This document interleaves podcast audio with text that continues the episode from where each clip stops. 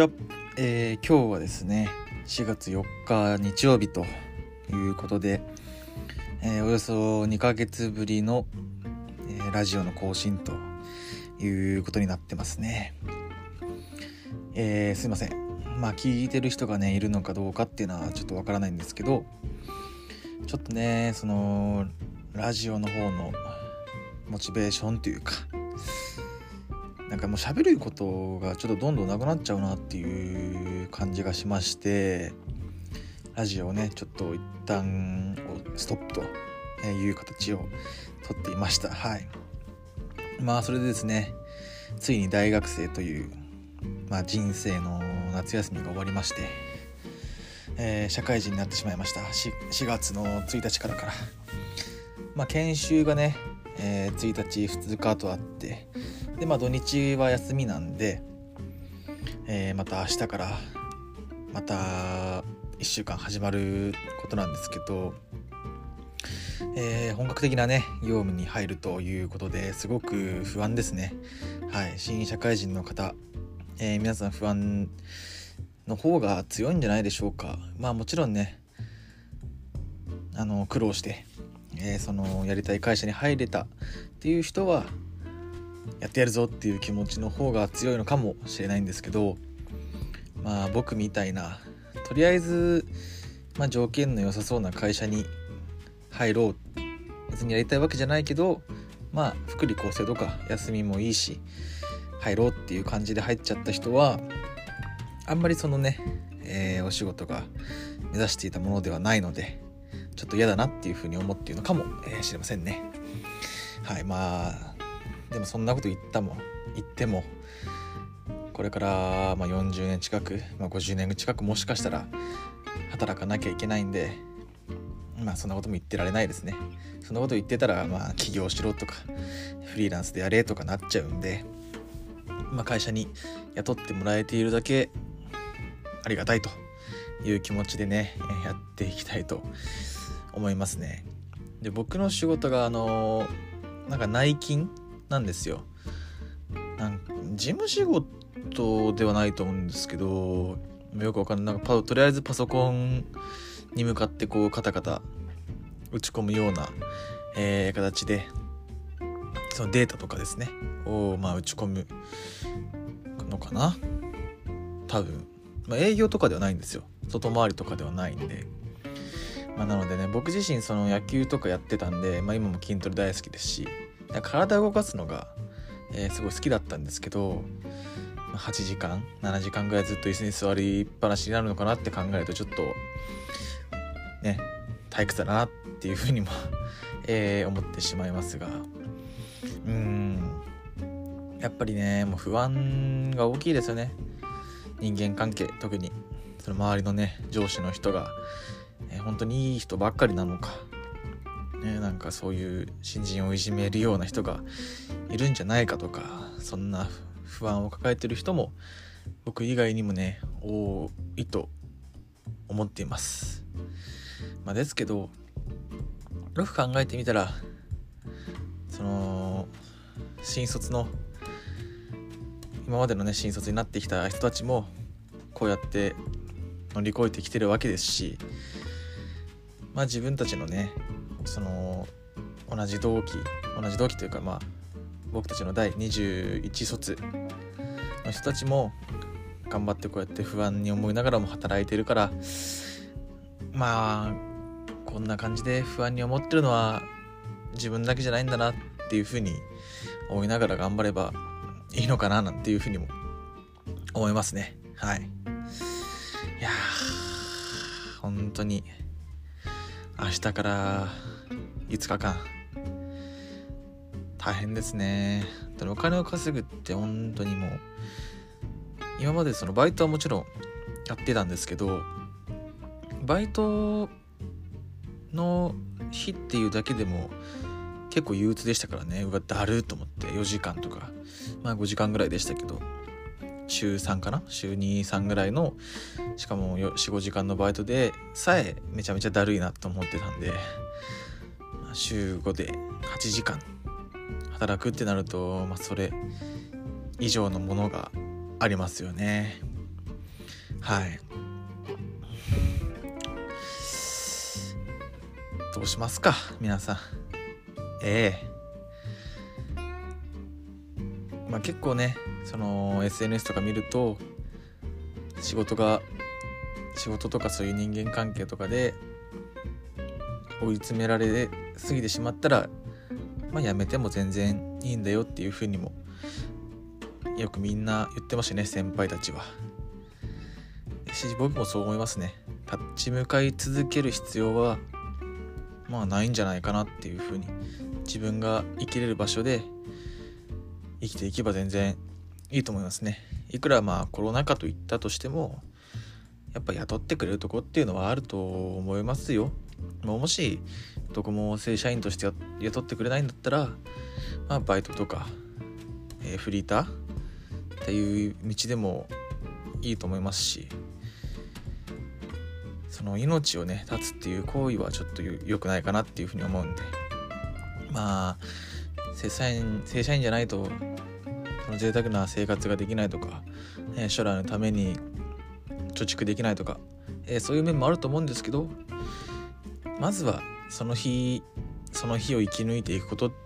の方が大事だと思うんでね、はい。将来もしかしたらその安楽死制度みたいなのもできるかもしれないですしね。僕はね、あのななじゅうぐらいになったら、もしね安楽死制度が適用されていたらななじゅうとかぐらいでもぽっくりいきたいですけどね。人生のゴールが決まってるっていうくらいですか。そうだってけ人生のゴールが決まってたら、それに向けて逆算してお金使えたり、行きたいことをん行きたいところ行ったりとか、やりたいことできるじゃないですか。でも人生がね、その終着点がわからないと、やっぱりその余力を残したまま生きなきゃいけないんで、やっぱ悔いっていうのは残ると思うんですよ。なのでゴールがあるっていうのはすごくまあいいなっていうふうに思いますね。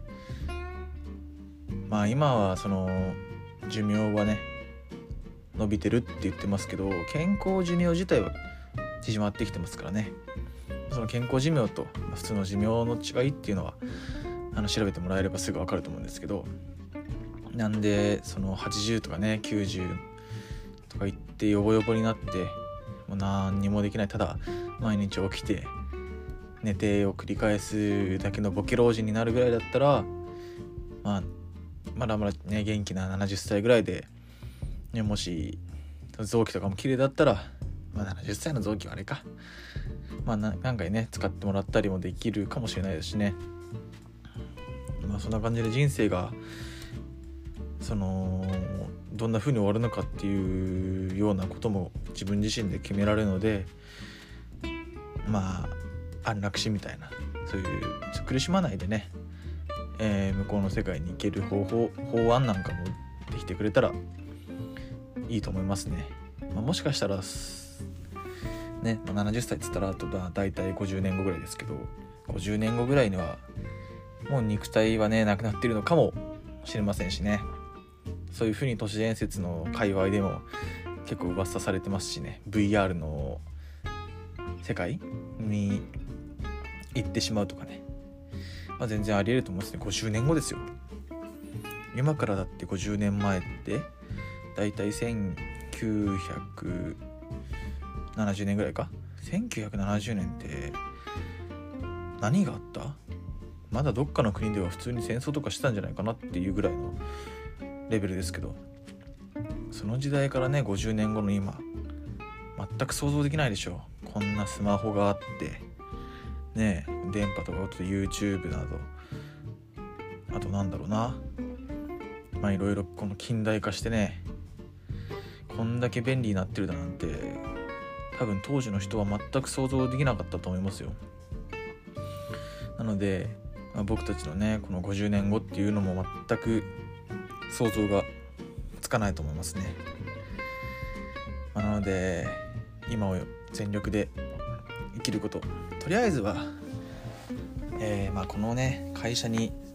よんじゅうねんかんいようっていうふうには正直思ってはえー、ないんですけど、はい、まあいるかもしれないですけど、分かんないですけどね、居心地が良ければいるかもしれないですし、なんかちょっと無理だなって思ったら結構早めに辞めちゃうかもしれないですし、起業するかもしれない、何があるか分かんない人生ですけど、とりあえずは、えー、毎日を全力で生きていくことが大切なのかなっていうふうに思いますね、新人のうちは。はい、まあ失敗とかミスとか、えー、そういうのいっぱい新人のうちなんで絶対あると思うんですよ。ですけどそれがねやっぱり当たり前だと思います。いちねんめなんか特にミスして当たり前、ね、仕事なんか絶対できなくて当たり前ですし、その上司の人が、えー、新人を教えるのが仕事ですから、いちいちミスしたことで落ち込んでてもね、えー、しょうがないと思うんで、はい、上司のせいにしていきましょう、どんどん。それがいいと思いますよ、本当に。まあ、僕はそうやって生きていきたいなっていうふうに思いますね。はい、あとはなんだろう、やっぱ嫌だなって思うのは飲み会かな。飲み会飲み会嫌ですね。まあでも結構そのコロナとかもまた増えてきちゃってるんで、飲み会っていうのはないのかも、当分ないのかもしれないんですけど、まあでもねそれはいいと思いますね、飲み会がないっていうのは。はい、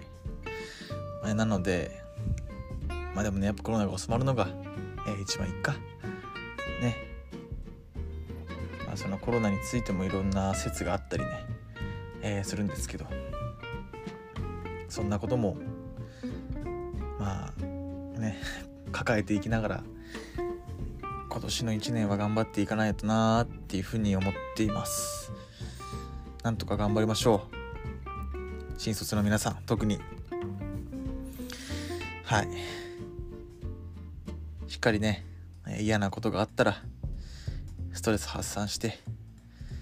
しっかり逃げていきましょう。逃げ回って逃げ回ってとりあえず生きてればね、えー、なんとかなると思うんで、はい、とりあえずは踏みとどまっていきましょうと。何を言ってんだかっていう話ですけどね、はい、特にテーマもなくダラダラと喋ってしまいましたが、えー、明日から皆さんまた頑張っていきましょうということで、今日はこの辺で終わろうと思います。ありがとうございました。